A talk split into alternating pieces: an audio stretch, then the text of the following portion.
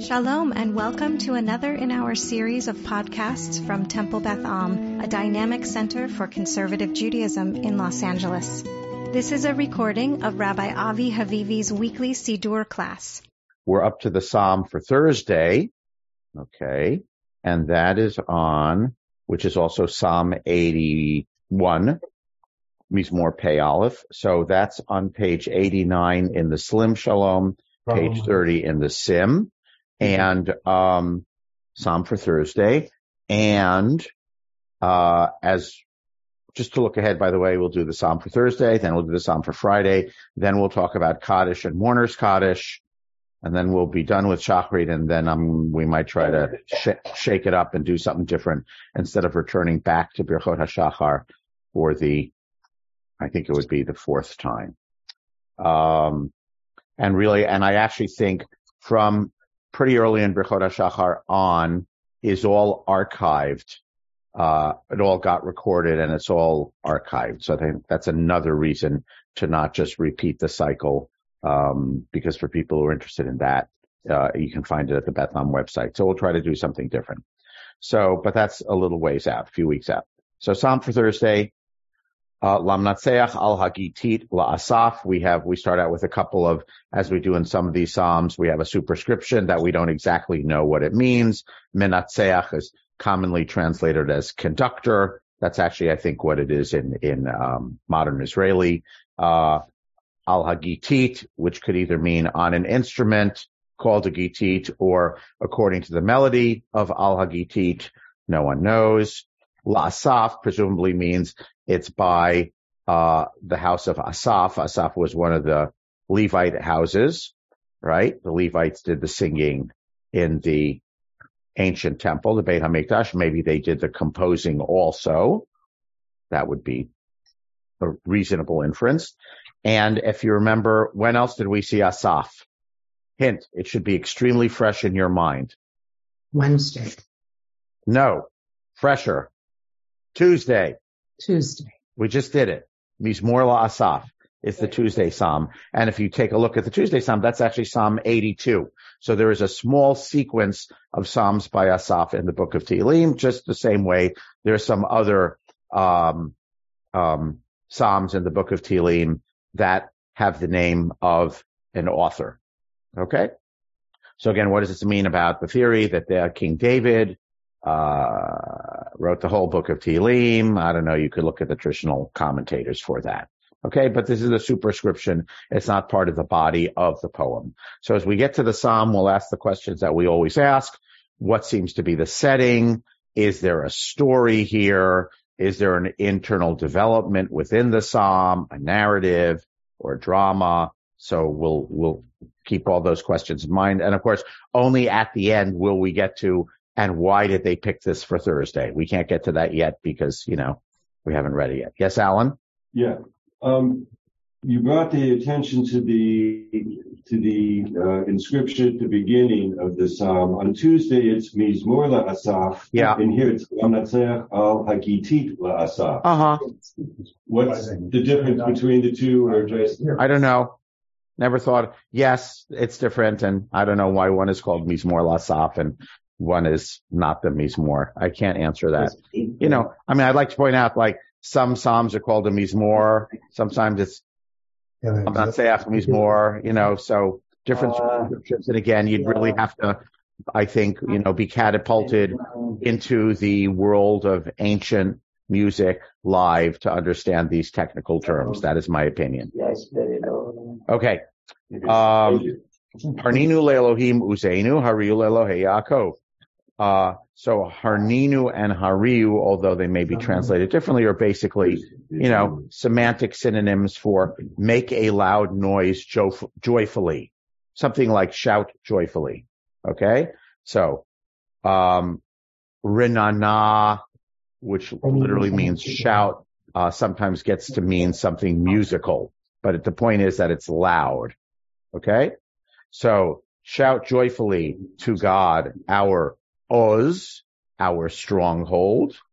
Shout joyfully to the God of Jacob. So we had Elohim, who is our stronghold, and then we have Elohe Yaakov. So we have Elohim used in two different ways here. Okay, so sing with joy, shout with gladness, perfectly good enough translation. Um, so someone is instructing, presumably some hearers, hey, it's time to praise God, sing, shout joyfully. Se'uzim hara utnu tof, kinor na'im im navel. Um, raise up the song, give forth, I don't know, drums, the kinor, the lyre, or something like that. In modern Israeli, it's a violin, but as far as we know, there were no violins back then. So it's some sort of stringed instrument, which is usually understood to be as a lyre. Um, im navel and some other stringed instrument. Here we have harp and lyre. Okay. So by the way, um, just a footnote, we have a whole bunch of things, a whole bunch of Psalms, which talk about, and also in the prophets, when they're talking about ritual, it's clear that in the temple in ancient times, there was music. Okay. There, cause there's lots of mentions of instruments. Um, so there wasn't just singing. There was musical accompaniment with instruments, with a band, right? We have lists of instruments. Um, what's slightly surprising about that? Is there anything slightly surprising about that? Did, did they have music on Shabbat? Well, we don't know anything about that. That would be a secondary question. So what's slightly surprising about that is we have like a whole, I don't know, book and a half of the Chumash that talks about the ritual in Beit HaMikdash, and there is not nary a whisper about music or musical instruments. If all you read was the Chumash, you would think that you would you would not imagine that there was music in the Beit Hamikdash. We have all these instructions to the Kohanim. Anyone ever think about that? All these instructions to the Kohanim. There's no chanting. There's no singing. There's yeah. no musical instruments. So, um, and when we read Psalms and the prophets, we, we see that, oh, actually, no, seems like musical instruments was an integral part of the worship that went on, um, in the Beit HaMikdash. And um, Bible scholars are interested in this. Uh, one hypothesis is that it's the Leviim right. who do the music, whereas the parts of the Chumash that focus on the ritual in the temple, what secular Bible scholars call P, right? The P document, right? Is really much more concerned about what Kohanim do and actually sort of, um, uh, you know, we have narratives of the Levi'im kind of being lesser, right? You know, the, their passages say, you know, the Levi'im are given to you, Aharon and your sons as your helper servants. Okay. So the Chumash, what we read about temple ritual tends to emphasize the role of Kohanim. It, let's just say, I don't want to say underemphasizes, but doesn't emphasize the role of Leviim very much, right? It says the Leviim come and they do service in, in the temple, but it doesn't actually say that much what they do other than carrying the Mishkan from place to place. It doesn't tell us much about what the Leviim day to day in the Beit HaMikdash or in the Mishkan, what do Levim actually do? if I asked you that question, it would be hard to answer that on the basis of Chumash. You'd be hard pressed to find anything. They do service. That's all it says. We don't know what that is. And they're your helpers, Aaron. Um, so we actually see from the prophets and the Psalms that there is a lot of musical stuff, which seems to have been the role of the Leviim. And there are all kinds of theories about friction between Kohanim and Levim and how come we don't find it in the Chumash? And uh, Yisrael Knohl, who is a um, Israeli Bible scholar, wrote a book called The Sanctuary of Silence. It is his hypothesis that the Kohanim actually officiated in the Beit HaMikdash in silence.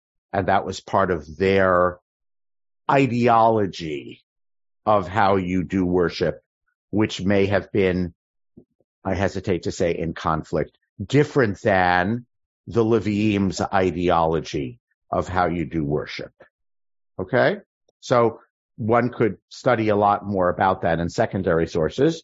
There's nothing really about that in primary sources, meaning there's nothing in the Chumash or any other document where anyone says, and there shouldn't be noisy musical instruments in the Beit HaMikdash. Doesn't say that anywhere. It's just ignored. It's interesting that it's clear from the post Chumash sources that music was a significant part of what went on in the Beit HaMikdash. And it's very interesting that that is totally ignored in the Chumash. So I'm just going to leave that there. We're not going to talk more about it because, because, you know, it's not a an introduction to the Hebrew Bible as history and literature class. So you could find classes like that online.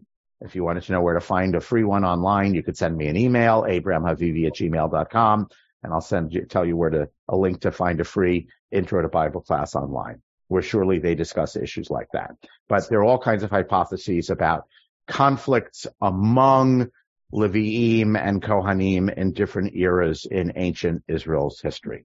But we were going to stick to the Psalm. Okay? So shout joyfully, make music, tiku b'chodesh shofar chagenu. Blow the shofar on the chodesh and presumably blow the shofar. The verb governs the second half of the sentence also. And on the keseh for the day of our festival. So there is debate about what these, some of these words mean. Chodesh is generally understood to mean Rosh Chodesh. Um, pause parenthetical statement, just parenthetical statement. We associate the blowing of the shofar with Rosh Hashanah and Yom Kippur, but it's clear if you read the Chumash and other sources that the shofar was blown frequently in the Beit HaMikdash as part of the sacrificial service. It was not limited to Rosh Hashanah and Yom Kippur. Okay. There's shofar blowing because it was a trumpet blast. Okay. And there were trumpet blasts over all kinds of sacrifices. Um, so, um, it could mean blow the shofar at the Rosh Chodesh sacrifice. It could mean blow the shofar. Some of the commentators do say it means Rosh Hashanah. Okay. So blow the shofar on the Chodesh, which probably doesn't mean the month or all month long. Probably it seems to be the festival of the Chodesh and on the Keseh on the day of our festival. So commentate, no one knows what Keseh means. Hold on a moment, please, Michael. No one knows what Keseh means. Uh, it's, it's a rare word. Um, and the commentators divide into two camps. Um, one of them says, looking at, uh, expecting a parallel, that it is parallel to Rosh Chodesh, and they say it comes from the word lichasot to cover, and it's on the new moon when you don't necessarily see the moon, so the moon is covered. So Keseh is a synonym for Chodesh. Other people, other commentators say, no, Keseh is the day when the moon is covered with white. Therefore, Keseh means, when is that? Full moon. Full moon, the middle of the month, which would make sense because the Chag, whether you consider the Chag to be Sukkot, right? Again, Chag is Hajj. It means pilgrimage festival. So blow the shofar on the Keseh, the day of our pilgrimage festival, whether that refers to Sukkot, which would be logical because if we're in Tishrei with Rosh Hashanah, with Chodesh and shofar blowing, that would make sense. Or it could also mean Pesach because we're going to see that certain things later on in the Psalm could link it to Pesach. So it means on the day of our festival. So either this means blow the shofar on the first day of the month, which might be Rosh Hashanah, and repeating it parallel, what would be called um, um, uh, synonymous parallelism, which means I said the same thing in different ways twice. Okay. Uh, and on the Keseh, the day when the moon is covered, meaning the first of the month for our festival, which might mean Rosh Hashanah. Okay. or blow the shofar on the first day of the month. Most people, most scholars do agree that Chodesh means first day of the month, both traditional and, and, and, uh, traditional commentators and modern scholars. Or it could mean, it could be, uh, what's the, not synonymous, what's the opposite of, what's the, uh, I don't know if it's called antonymous parallelism. I might have made that up, right? Parallelism where you say opposites, right? Blow the shofar on the first of the month, the Chodesh, and also on the Chag in the middle of the month, right? We blow right at the beginning of the month and at the pilgrimage festival in the middle of the month, regardless of whether we're talking, referring to Sukkot or Pesach. Okay. So it fits with the make music and now it's kind of more specific about, um, this shouting, rejoicing, music making, and now we have shofar blowing. Okay, Michael, I held off your question. Go ahead. Yes, the uh, the the only possibility I can think of where Chodesh may mean an entire month is if it's referring to Elul. Okay. Uh, oh, because you'd blow the shofar. Nice. Okay, Michael made a drosh. Okay. nice, nice, probably not the pshat, but nice drosh, right? Blow the shofar all month long, the Chodesh. Right. Um, and, and by the way, there are places in the Chumash where Chodesh might mean month and not new month, right? I mean, and, and I'm thinking in the Psalms, the Chodesh is called, sometimes called Yom HaChodesh, right? Um, there's a Haftarah. It's, it's about, um, Elisha and the Shunammite woman. Uh, she has a magical birth. I guess we read it probably. It was, uh, the Haftarah for Vayera, I guess, probably when Yitzchak is born. Uh, old woman, amazing miraculous birth, and then the baby dies of sunstroke, and the woman is going to go to the prophet. And she saddles up the donkey. She gets her, her na'ar, her servant saddle up the donkey. And the husband says, why are you going to see the holy man? Today is lo chodesh velo Shabbat. That's what the husband says. Like, oh, why are you going to do a religious thing? Visit the holy man. It's not apparently in that context. It's not Rosh Chodesh or Shabbat, meaning on a random Tuesday, one would not go visit the holy man, but one might go visit the holy man on the Chodesh or on the Shabbat, which is interesting, of course, because in later halacha, it would be for, forbidden to saddle up your donkey to go visit the holy man on Shabbat. Okay. Um, so that there also, it's just called the Chodesh, and it clearly means in context Rosh Chodesh as a festival. Okay, let's leave it. Um, and here, this next verse, um, some commentators, so it, it's clear that the psalm divides in two. I, I don't want to say in half because they're not equal halves. And this pasuk that we're about to do could refer to the above or it could refer to the below. So scholars kind of debate if this belongs to the first part conceptually that we've just read or the next part, which we're going to read. Okay. Um, four, it is a decree ordained for Israel, a statute for the God of Jacob. So if this goes with the first part of the Psalm, what does that mean in context? Two, shout joyfully, rejoice, blow the shofar on Rosh Chodesh and on the Chag, the festival. That is something that is a uh, halacha, right? As it were, we would call it. It's a it's a rule. That's the practice. Okay, so chok chok can mean a law or statute. Sometimes it means a portion, which is uh, someone's portion, uh, which is why it might be connected to the second part of the psalm. Okay, so this can be seen as kind of a hinge, maybe, or it's just the end of the first part of the psalm. Okay, so shout, make music, blow the shofar, right? Um, the inference is that this would be in the temple, although it doesn't say that explicitly. Okay, like where would people be playing musical instruments uh, to praise God? You know, it could be in a diaspora synagogue in on Friday night in the year 2023. So it could refer to that. Okay. But probably in the context of the Psalms, it probably refers to the Beit HaMikdash, where we assume, you know, well, we don't, we don't really have data that this sort of thing took place outside of the Beit HaMikdash on a regular basis. The singing joyfully and the musical instruments and the praising God and all that stuff. Okay.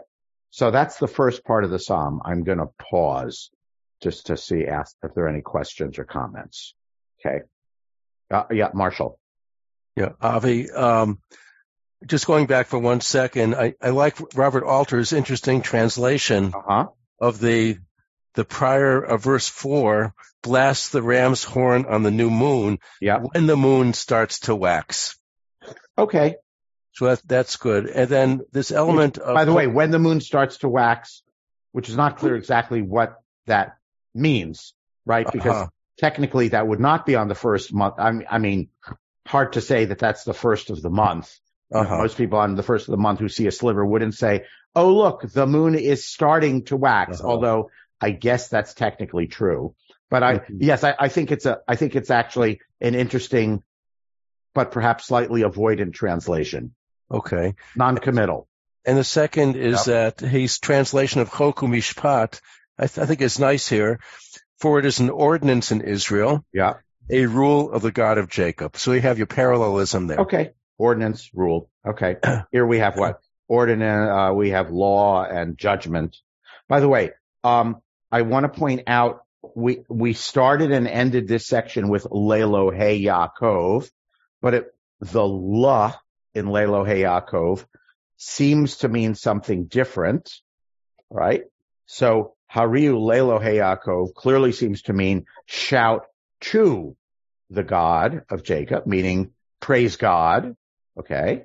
Whereas Mishpat Lelo Yaakov seems to mean a law of the God of Jacob, right? Like who made this rule that we're supposed to sing and, and blow the shofar? It's a rule that comes from God, not, it's not a mishpat. The, the beginning was we shout to God, right? So it clearly seems to mean that. But in the repetition of it, we don't make a mishpat to God, right? We don't make a judgment to God. It's God who imposes the judgment on us, meaning it is a rule given to us by God. I think, right? So the, the poet did a nifty thing, which I actually never noticed until now, which is the poet said Lelo Hey Yaakov twice, which sounds like the same thing, but it sort of means conceptually the opposite, right? We shouted to God, but God gave us the ordinance to do this. It's God who commands us that it's Rosh Chodesh or it's the Chag. Everyone follow what I'm saying? And here, so technically, Lelohe, the second time means of. It is the mishpat of the God of Jacob, right? But what I'm arguing is that uh, that's what it means technically, but conceptually, it's actually the opposite. It's reciprocal.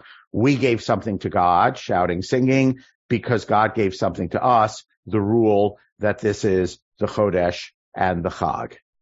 Okay? It's a mishpat that we got from, from God. Everyone with me on that? Alan. Yeah.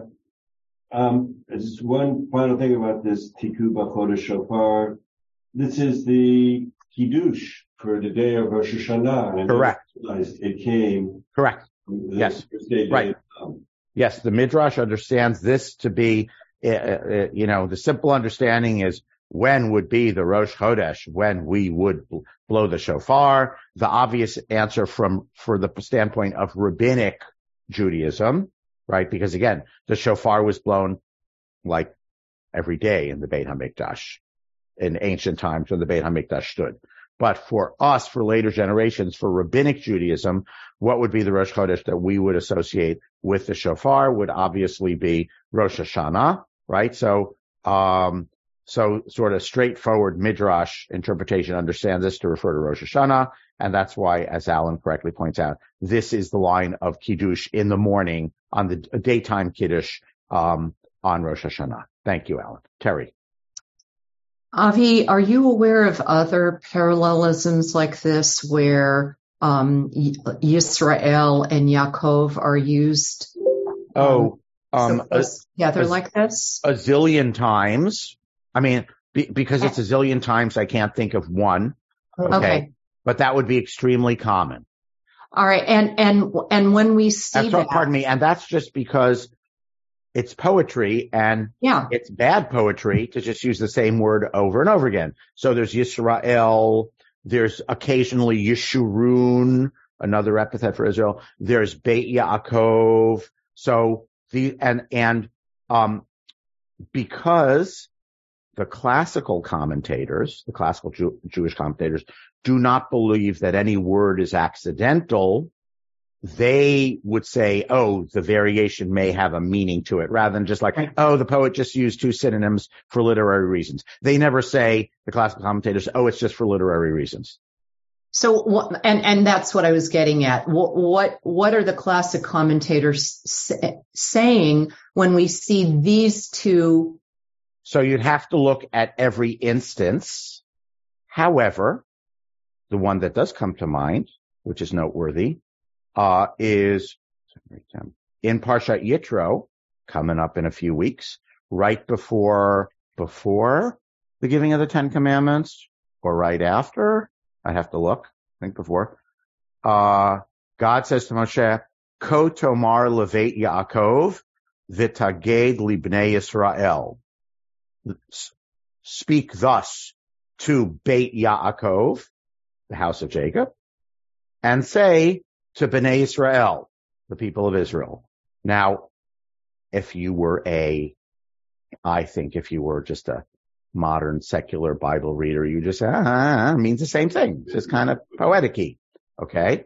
Uh, the traditional, anyone know what the traditional interpretation of that is? Yeah. Beit Yaakov is for the women and Bnei Israel is for the men. Correct. Gold star for Alan.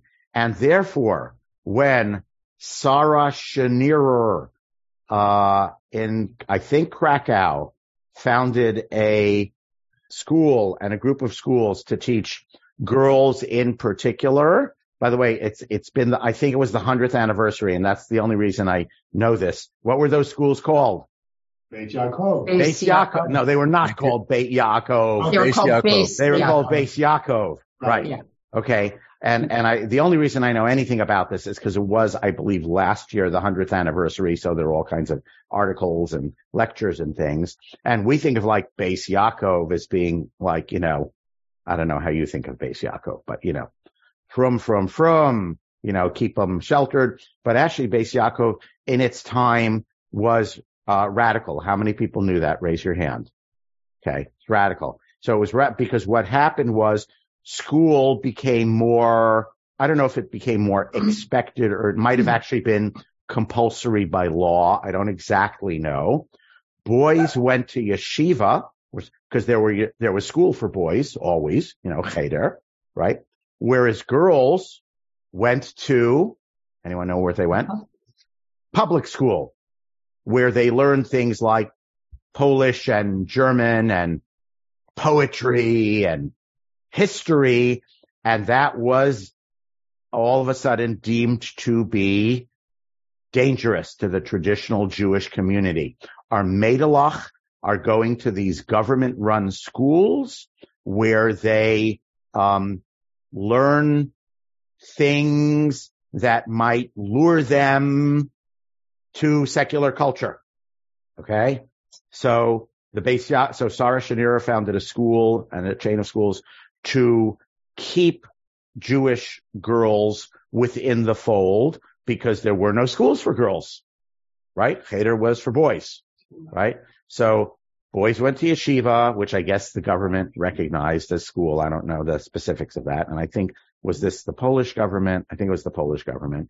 Um, and so she founded an alternative, which was to keep girls within the fold so that they would not be exposed. Uh, you know, not all that different from, you know, a hundred years later where some people say like, ooh, you don't want to send your kids to public school because they're going to get exposed to, you know, X, Y, and Z. All right. Um, so it was to keep Jewish Medlach within the fold. And that is why she fold, she founded the base Yaakov schools. So Terry, as Alan correctly cites, that is the traditional interpretation among the Mefarshim. I can't tell you which Parshan said it first. I don't know if it's the, in the Midrash or medieval. Have to look it up.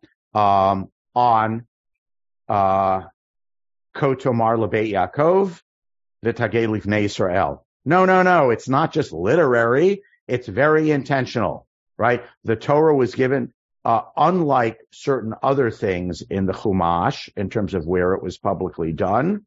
The, po- the Torah was publicly delivered to the, or at least the Ten Commandments, to the entire nation, right? Moshe is told to gather everyone and Deuteronomy repeats this. Everyone heard God's word, right? The important stuff.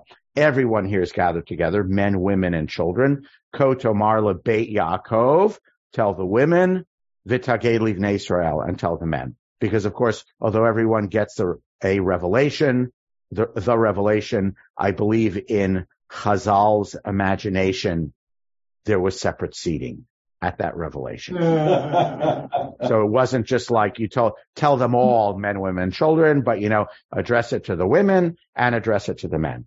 And that is why it's called Beis Yaakov. Um, now, Terry, you, you, one could look, that's the famous one because it's in the Chumash. So, you know, it's sort of that's commonly known. You'd have to look at every instance of it and look at the co- classical commentators to see what they make of that. So like, what do they make of that here? I don't know the answer to that. So I would basically, should I want to do that, which I'm not sure I would want to do, I would use the concordatia to. You could, yeah, except if you wanted to know each one, you yeah. could go to mm-hmm. Sefaria, mm. find it, click and highlight the verse, and then immediately to the right of it, it will okay. list commentaries and people who've mentioned this verse in a, in a sheet that they designed for teaching and people who mentioned this verse in an online Dvar Torah. Okay. Um, and of course, some of those, some of those commentaries are only in Hebrew, but some of them are also in English and most of the internet stuff is in English. So you could see what mm-hmm. people have. But again, I think you would need to look on a case by case basis to, um, I, I, I don't believe that commentators would say like, oh, Beit Yaakov always means the women. Right, but if I wanted to find out where it appears, I'd you could look at a, you could look at a concordance, yeah, concordatia, and then go yes. to Sefaria. Yes. Okay, that's yep. very helpful. Yep. Um, by the way, last thing I want to say about Beit Yaakov and Bnei Israel, and then we'll stop, is um, the it's it refers to the women and the men is not arbitrary right? The midrash is usually not arbitrary. There's always a hook. The hook is, Alan, do you want to finish it? What's the hook? How do they know which is the women and which is the men? Um, Kotomar lebeit Yaakov v'tged livnei Israel. Yeah, it's always the women that are going to be first. No. That are first, but B'nai would be children of, if they're going to make the difference. But what does B'nai really masculine. mean? What does really mean? B'nai would be masculine. I make Why? as I go, and by because it doesn't mean of. right. Because literally, it doesn't really mean children of. I mean, if you're exacting of it, sons it means of, yeah. sons of. Okay, so Bnei Israel. Eh, eh, there's a parallelism. The midrash is looking at it and saying, ah, can't right. The midrash again. The midrash does not believe that parallelism is just literary. There's a reason. Ah, Bnei Israel is the banim that is the sons, that is the men. Therefore, Beit Yaakov must mean the women. Okay. So it's not just, uh, there's two things. This is the women and this is the men, right? Uh, cause if it was two things and it was men and women, you would kind of normally expect, given the patriarchal bias of the Chumash, right? And Chazal, that would, that would be the men. Oh, by the way, and also this time, even also the women. The reason it's out of that order is because it's Bnei Israel who is the men. Therefore, ergo, who must be Beit Yaakov? Who's not included in Banim? Ah, that must be the women. Yeah. That's how the we Midrash go works. back to, to an old time phrase, which we would not say today, but that a woman's place is in the home. In the Correct. Beit. Right. You, you made an, an extra Midrash on the Midrash, right? The women are in the home. You got to get them out here because there's going to be the Ten Commandments and everyone has to hear it. Ladies, everyone, drop what you're doing in the kitchen and come on out immediately. Right. That, that, that's, and on that note, okay, on that very retro note, we will conclude today. We did the first part of the Psalm, not the first half, but the conceptual first half. And tomorrow, uh, next week, God willing, we will do, we have a lot of it, but we'll try to get through it all. We will do the conceptual second half of the Psalm. Okay? Everyone there, try to stay dry, stay away from COVID. Have a good day. Be Torah. You have been listening to another in our series of podcasts from Temple Beth Am, a dynamic center for conservative Judaism in Los Angeles.